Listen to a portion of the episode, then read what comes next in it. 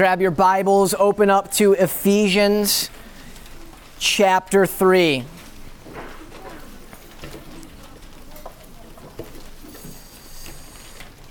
Ephesians chapter 3. If you don't have a Bible, all the ones on the side table are missing, so more of you should bring your Bibles. Uh, share with a friend next to you, that would be great. We have arrived at the end of this first section of Ephesians. And last week, uh, Pastor Chris, super thankful for him coming and sharing God's word with us, uh, brought us through Paul's closing prayer. So, as we've been looking at this, we've kind of been saying that, hey, the first three chapters are like one sermon that Paul is preaching. He's already given his conclusion. And then what you looked at last week was his closing prayer to this sermon, where he's asking that God would give his people strength, that he would empower them by the very power of the Holy Spirit of God, and that he would enable them to comprehend the incomprehensible. That is, that God's people would be able to know and understand and grasp the magnitude of God's love for us. Can you let that settle into your heart for just a moment? What Paul is saying is that God's love is so incomprehensible that it would take a work of the Holy Spirit of God for us to be able to comprehend that which we cannot comprehend otherwise. That God's love for you, believer in Christ, is of such great magnitude. Let that settle in your soul for a moment.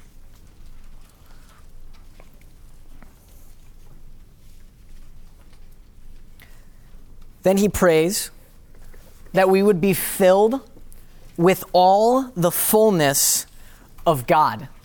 That Christ Jesus, the second person of the Trinity, who took on human flesh and died and rose again from the dead and now is seated in glory, that he would dwell in your heart and in my heart, brother and sister, through faith.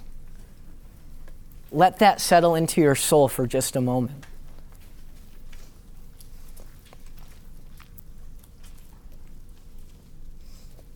Follower of Christ, child of God, your Father loves you with an incomprehensible kind of love, and He desires so to be with you that He enables you by the power of the Spirit of God at work in you to have a constant relationship with Him as He indwells you, so that you might be able to embrace, enjoy, and walk in His love. Well, tonight we're going to be looking just at two verses, verses 20 through 21. And just before we read those again, uh, I want to make this statement God can do more in response to one prayer than a trillion people could in a trillion lifetimes. God can do more in response to one prayer than a trillion people in a trillion lifetimes could ever hope to accomplish. Let that settle into your soul for just a moment.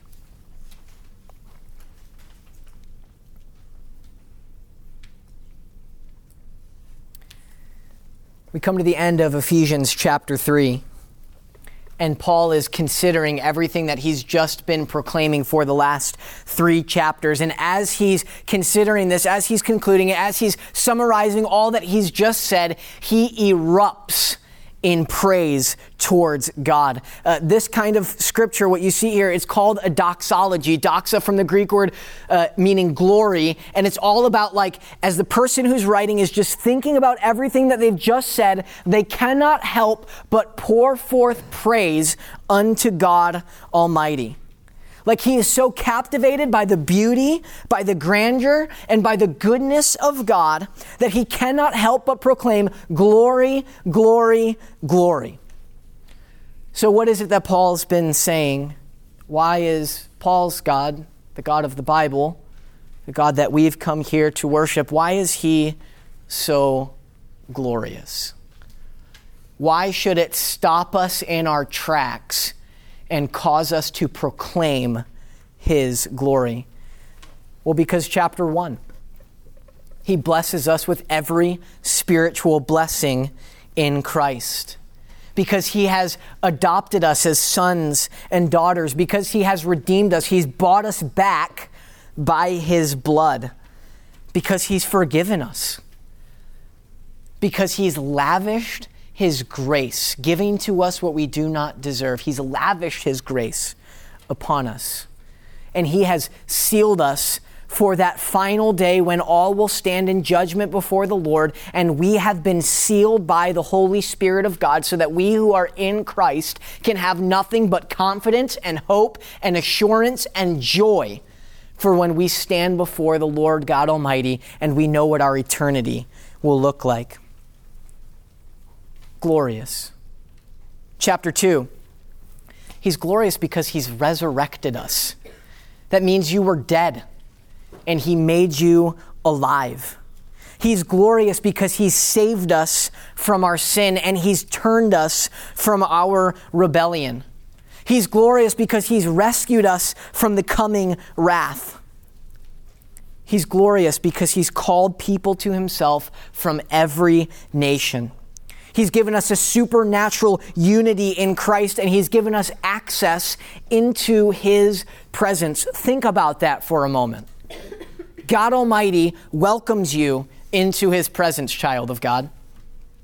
The one who created you, the one who spoke and it came to be, the one who sustains you, says, Yeah, you're worthy to come into my presence, but not because of you, because of what Jesus Christ has done on your behalf. Glorious. He's made us citizens of his kingdom, members of his household. Chapter 3 He's glorious because he's revealed the mystery that was hidden for ages but has now been revealed that salvation is an open invitation, and anyone who calls upon the name of the Lord will be saved. It doesn't matter what ethnicity, it doesn't matter what background, it doesn't matter what baggage, it doesn't matter what anything. All who come and cry out to the Lord for salvation, turning to Him from sin in repentance and to him in faith might enjoy eternal salvation. He's glorious because he's advancing the good news of his kingdom throughout the earth, and many are coming to embrace the unsearchable riches that are found in Jesus and only in Jesus. And so Paul gets to the end of working through all of this, and he says, So glory to him forever and ever. Glory to him, glory to him, glory to him. And so he ends this chapter in verses 20 through 21 by saying this Now to him. Now to him who is able to do far more abundantly than all we can ask or think, according to the power at work within us, to him be glory in the church and in Christ Jesus throughout all generations, forever and ever. Amen. Paul ends this section by praying and so tonight we're looking at how can we pray like Paul how can we pray with glory in view how can we pray in such a way that brings God's glory down into our lives and into this world so that many may see and fear and rejoice in who our God and Savior is. And so, uh, the first truth that we see here in this passage tonight is that God is able to do anything. God is able to do anything. Look at the first couple words there in verse 20. Now, to him who is able. God is able. There is nothing he cannot do. And we all know how frustrating it can be when we can't do something that we really, really want to do. We all know what it's like to have limitations, don't we? If some of you are like, no, I've never experienced that before, um, okay, interesting. Uh, when life began, you were not able to do anything. Uh, here's a picture of our son and daughter within the first year of their life. My son has always been very stoic and wise and has much to say. Uh, Everly has just always been that cute. Um, she's getting cuter all the time. Uh, but look at them. They're so cute and they're so helpless. We put him in that little tub there. He didn't get out. He couldn't get out unless we took him out. Everly's right there, not because she's comfortable, she's there because we put her there. And she cannot move unless we move her. They can't do anything. Uh, we put them down, they stay.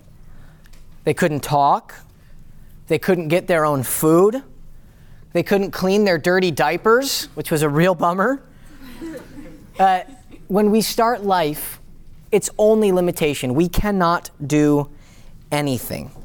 But as life goes on, we increase in ability. We can become to do more and more things. We keep increasing in our ability throughout life as we grow in both size and in competency. But at some point, we do reach a limit on the things that we can do. There are certain activities that you and I will just simply never be able to do. It might be an individual limitation, or it might be a limitation on human beings in general. The point is, there's a limit to our ability. So for me, I can't play basketball. I'm really, really bad at basketball. My wife can attest to how bad I am at basketball. Uh, I can't reach things on the top shelf in a lot of circumstances. Uh, I can't sing. Ask Megan, she knows. Uh, I can't make sure that my children love Jesus. I can't make sure that my family is always safe. I can't do a lot of things. As humans, more generally speaking, we can't instantly cure an incurable disease. Uh, we can't fix a broken bone by snapping our fingers. We can't bring a dead person back to life. We can't speak anything into existence. We can't defy the physical laws of the natural universe. Can't, can't, can't, can't, can't. All the time we experience can't, cannot is a massive part of our vocabulary as finite human beings. But can't is not a word that fits in the vocabulary of God. Now, to him who is able, he's able to do anything, he's able to do all things. There's nothing that God cannot do. Look how the verse continues. It says, Now to him who is able to do far more abundantly. I like that. Uh, it's like three words piled on top of each other that all mean the same exact thing, far more abundantly. It's like saying absolutely, positively, for sure, 100%, certainly. It's like, I get the point. You've just said synonyms like 12 in a row. Uh, that's what Paul's doing here in Ephesians chapter 3, verse 20. He's saying far more abundantly. That means way more than we can ask or think. Way, way, way, way, way, way, way more than anything that we can even imagine God is able to do. The craziest, the biggest, the most extravagant realities that we can even begin to concoct in our minds do not hold a candle next to what God Almighty is able to do. He is able to do such great things that we can't even think about it. We can't even imagine them becoming part of our reality. Brothers and sisters, God is able to do anything. So let me ask you what are you asking God to do in your life right now? Think back on this last week. Think about what you prayed about here today as the day's gone on. Do your prayers, do my prayers, match the grandeur and the greatness and the ability of our God? Or if we're honest with ourselves, do we have kind of puny prayers? Like, what's a big, big thing that you are like, you've worked hard on thinking and imagining and trying to figure out this massive thing that God can do to bring much glory to Him, and you have been crying out that God Almighty would do that? This is not to say that God our Father is unconcerned about the seemingly small things in our life. He is our Father, and He cares deeply about all of the even minute details of our lives. Rather, what I'm saying as we look at this passage tonight is let's expand our thinking and consider the grand possibilities of what our God is able to do. Now, just because God can do anything does not mean that God will do everything. Just because God can do anything does not mean that God will do everything. Uh, there are those who would believe that as long as we pray with enough faith, then God will answer and He will answer according to our faith. And so if I'm asking the Lord for something and it's just not happening, and the weeks go on, and the months go on, and the years go on, and it's still not happening, it's because I'm deficient in my faith. It's because I don't believe hard enough. That's not true. That's not biblical. That's wrong. Look at your neighbor and say, bad. bad. Wrong. Incorrect. False. Hear me on this, brothers and sisters. If you believe this, you will constantly go through life beat up and tortured, wondering why you can't have enough faith and why you can't just work hard enough and have enough belief so that God will do it. Just because God can do anything does not mean that God will do everything.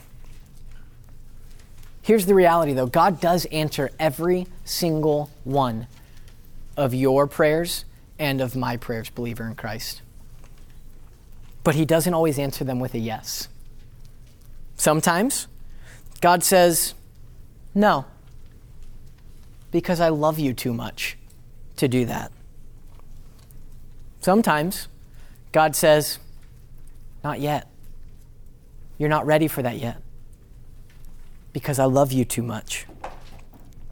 Sometimes God says, I get what you're praying and you think that sounds great, but I've got something so much better. Wait till you see what I have in store for you. And sometimes God simply says, Yes, because I love you. God answers every single one of our prayers. And if you are in Christ, He answers every single one of His prayers out of love for you and it may not seem like it, and it may not feel like it, but it is absolutely 100% totally and for sure true that God answers all of your prayers, believer in Christ, for your ultimate and eternal good because He loves you. So, how do we know, though, certain kinds of prayers that God will answer yes? Or God will answer, I have something even better. Look at verse 21, please. Ephesians 3, verse 21. He's picking up his sentence, by the way. He says, Now to him who is able to do far more abundantly than all that we ask or think, to him, verse 21, be glory in the church and in Christ Jesus throughout all generations, forever and ever. Amen. This verse is telling us that God will be glorified in his church and God will be glorified in the exaltation of Jesus Christ forever. Hear this, look at me real fast, please, and don't miss this because this is so critical to knowing and understanding God. This is so critical and important to knowing and understanding how life works. Everything that God does is for the sake of His name. It is for the sake of His glory. And, believer in Christ, it is out of love for you, His people. Everything that God does is for His glory, and it's out of love for you, His people. See, this is the thing that's really, really mind blowing about God. He doesn't have to suspend one or the other. He doesn't have to say, in this moment, I'm going to act for my glory and I'm going to put away my love for my people. Or he doesn't say, you know what, I'll put my glory off to the side because I've been getting a lot of glory lately and they just sang a lot of songs about glory, so I can kind of put that off and then I can come over here and just love my people well. No, no, no. The way that God, in His infinite wisdom and beauty, has designed it is that in everything that God is doing, He's doing it for His glory and out of love for His people, never suspending one or the other. Because God receives glory by loving His people, causing His people to love Him, and to reflect more and more of His glory. This is the way He set it up before the ages this is the way that God set it up before the foundations of the earth. And I think sometimes we can kind of get too heavy on one side or the other, and it's like it's all God's glory, and you're just a chess piece in His big cosmic game of bringing glory to His name. And we can get so far on the other side where it's like, God loves you, and God just wants you to be happy, and this and that. And it's like, no, no, no, no, no, no. No. It's both of these things always working together according to the infinite wisdom of God and according to the incomprehensible ability of God.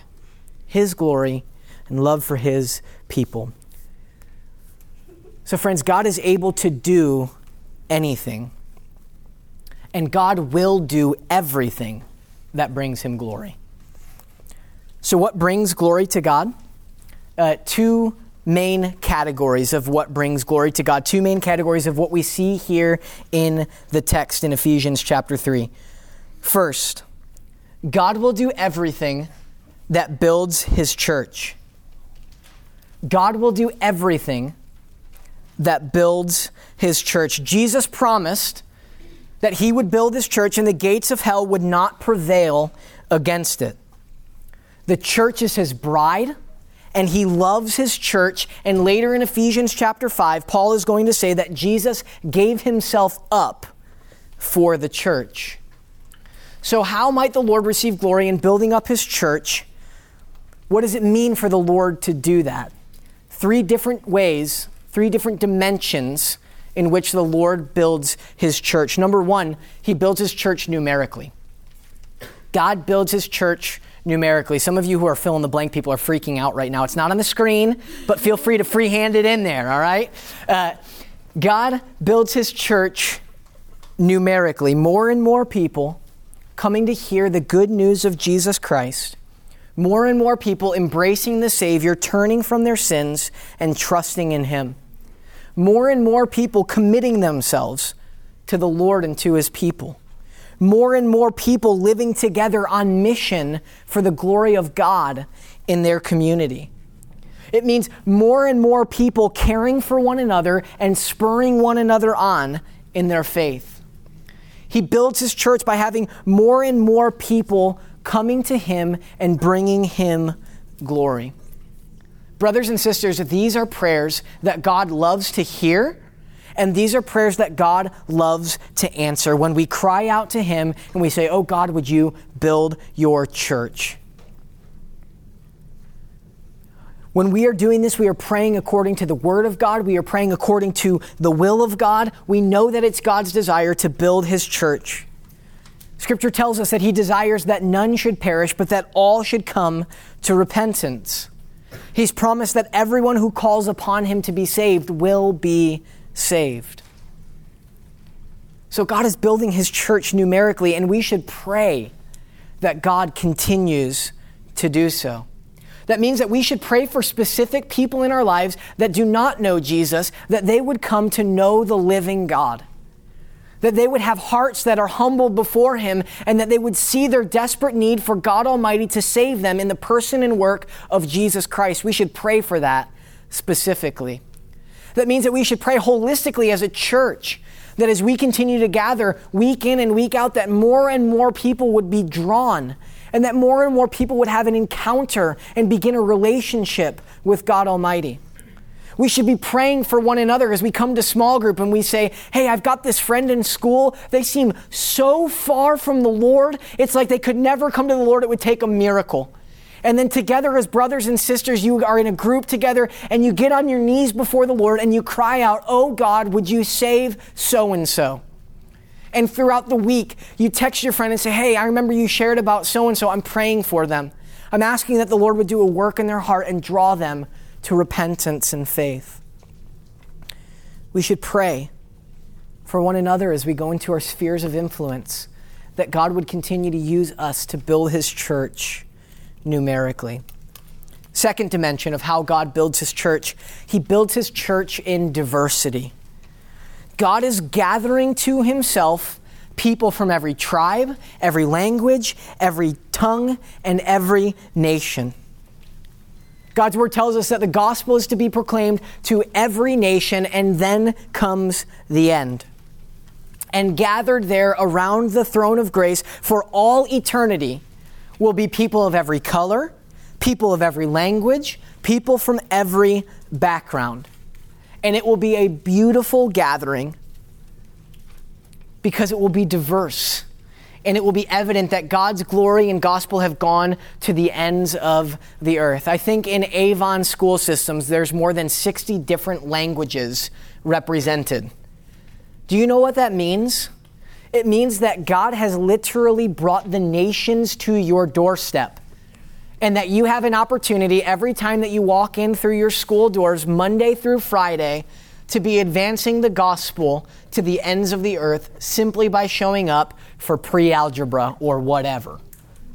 Yeah, you're there and that's important and do that to the glory of God, but you're there for more than that, brother or sister in Christ. You're there to be able to share the gospel with those from every nation, and God is building his church in diversity. Third dimension, final dimension God is building his church in godliness, in depth. He is at work in his church to perfect his bride. He is sanctifying those for whom he is for all time perfected by his sacrifice. He is helping us and enabling us become who we already are in Christ. That's the Christian life. Positionally, you are holy. That when God looks at you, he sees Jesus in his perfect righteousness, but you and I both know that we are not completely righteous. And so progressively, we are becoming more and more like Jesus. We're growing in righteousness. We're growing in godliness. We're growing in Christ likeness. God predestined us not simply to be saved, but also to be conformed to the image of his Son, Jesus Christ. You guys want to know the answer to a big question that you're asking? Uh, don't raise your hand or anything, but how many of you are asking, what is God's will for my life? I would venture to say that 90% of the people in this room are asking that question, have asked that question, or are even tormented by that question What is God's will for my life?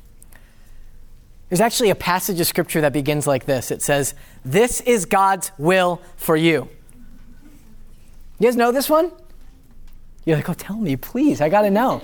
Uh, this is God's will for you your sanctification. That means you're becoming more like Jesus. That's what God's doing in your life. And that's what God's will is for your life, brother and sister in Christ. You're like, no, no, no, but I want to know where to go to college. I want to know what I'm supposed to do. Hey, listen, God is far more interested in who you're becoming rather than in what you're doing doing like job wise, that kind of thing. Who we're becoming is far more important to the Lord than the activities that we busy ourselves with. And God is far more concerned that His children are becoming more and more like His Son. That's what God wants to do in your life. That's what God is doing in your life, brother or sister in Christ. You can be sure of that. Jesus gave Himself up for His bride that he might sanctify her, that he might cleanse her, that he might make us more and more like himself, and that our lives would rightly reflect the glory of God in the face of Jesus Christ. And when we become more and more like Jesus, God is receiving more and more glory from our lives. So, this is a prayer we can pray. We can pray we can pray often and we can pray fervently that more and more people would become more and more like Jesus.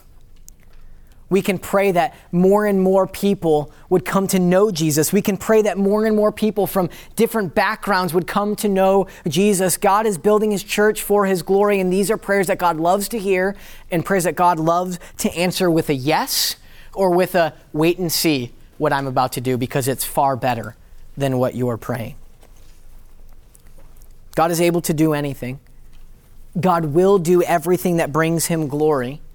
He brings himself glory by building his church, and secondly, he brings himself glory by exalting the name of Jesus. God will do everything that exalts the name of Jesus. I've asked some of our leaders to come up and to pray over us. So if you guys want to line up behind this mic here.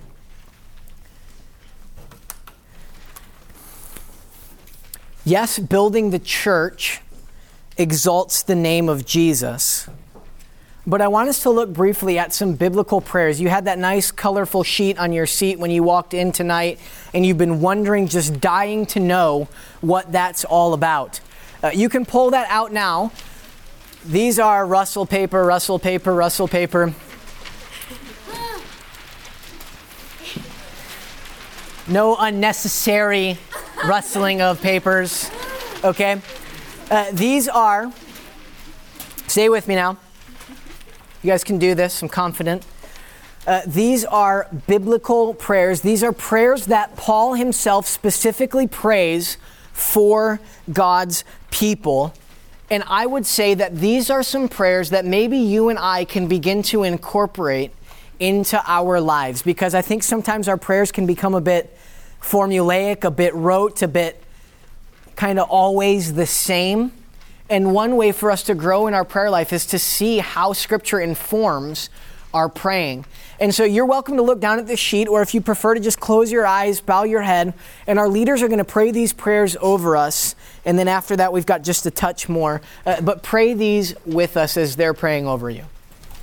To this end, we always pray for you, that our God may make you worthy of his calling and may fulfill every resolve for good and every work of faith by his power, so that the name of our Lord Jesus may be glorified in you, and you in him, according to the grace of our God and the Lord Jesus Christ.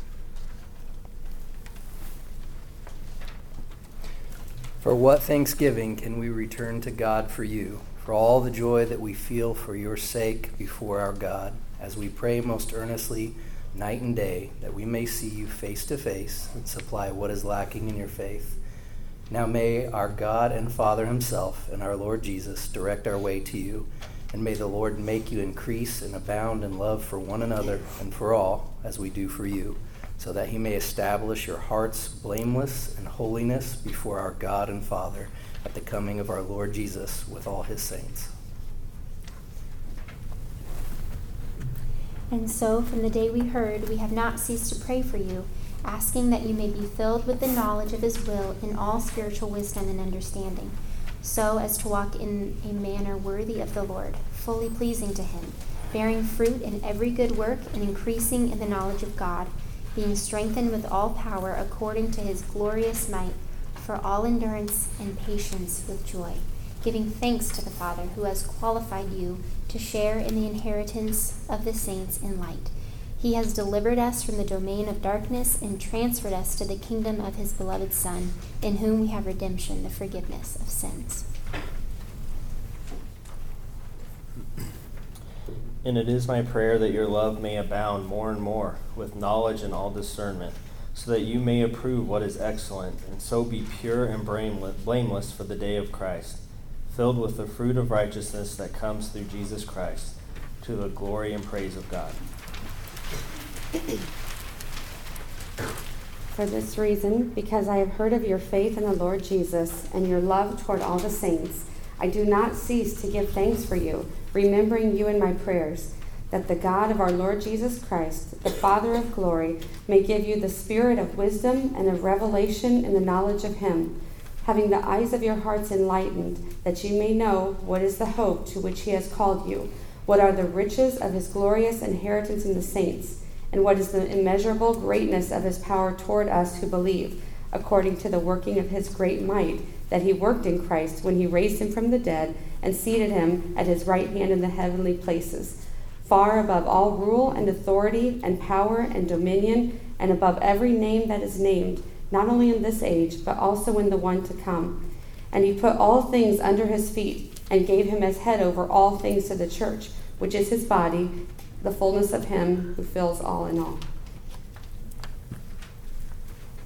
For this reason, I bow my knees before the Father, from whom every family in heaven and on earth is named, that according to the riches of his glory he may grant you to be strengthened with power through his Spirit in your inner being, so that Christ may dwell in your hearts through faith, that you, being rooted and grounded in love, may have strength to comprehend with all the saints what is the breadth and length and height and depth, and to know the love of Christ that surpasses knowledge, that you may be filled with all the fullness of God.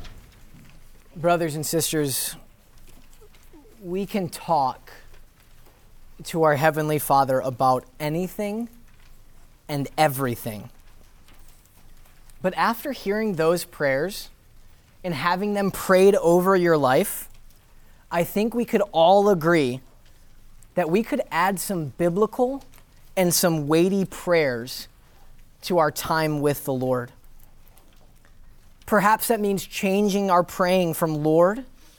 Would you make things more comfortable? Or would you make things easier? Or God, would you just make things safer? What if we changed it instead to God? Would you use this to make me more like Jesus? Would you use this in my life to make much of your name? God, would you help me to be content in this set of circumstances and in any set of circumstances that I'm in so that you might receive glory? Or, God, would you give me more opportunities like this so that I would be used by you to build your church and to make much of Jesus? Friends, God can do anything, and God will do everything that brings him glory. Oh, that we would be a people who increase in our zeal and desire and passion for the glory of God. And oh, that our prayer lives would be radically transformed as we desire God to receive more and more glory from our lives. That when we wake up, what consumes us in the morning, what consumes us throughout the day, and what we go to bed thinking about is was my life and is my life, and how can my life be to the praise of His glory? To him be glory throughout all generations, forever and ever. Amen. So, Father, we come before you. And we ask, O oh God, that you would give us a greater vision of your great ability. That we would be young men and young women who know and know with certainty your power and your beauty and your goodness and your ability. And God, we would be people who pray, people who cry out to you and ask you to do everything even beyond what we can think up, what we can dream, what we can imagine, that we can trust that in everything that we pray, you will answer according to your glory and according to your love for us. So, God, would you make us men and women of prayer? And would you make us men and women of great prayer, believing in a great God who can do great things for his glory? It's in that name we pray. Amen.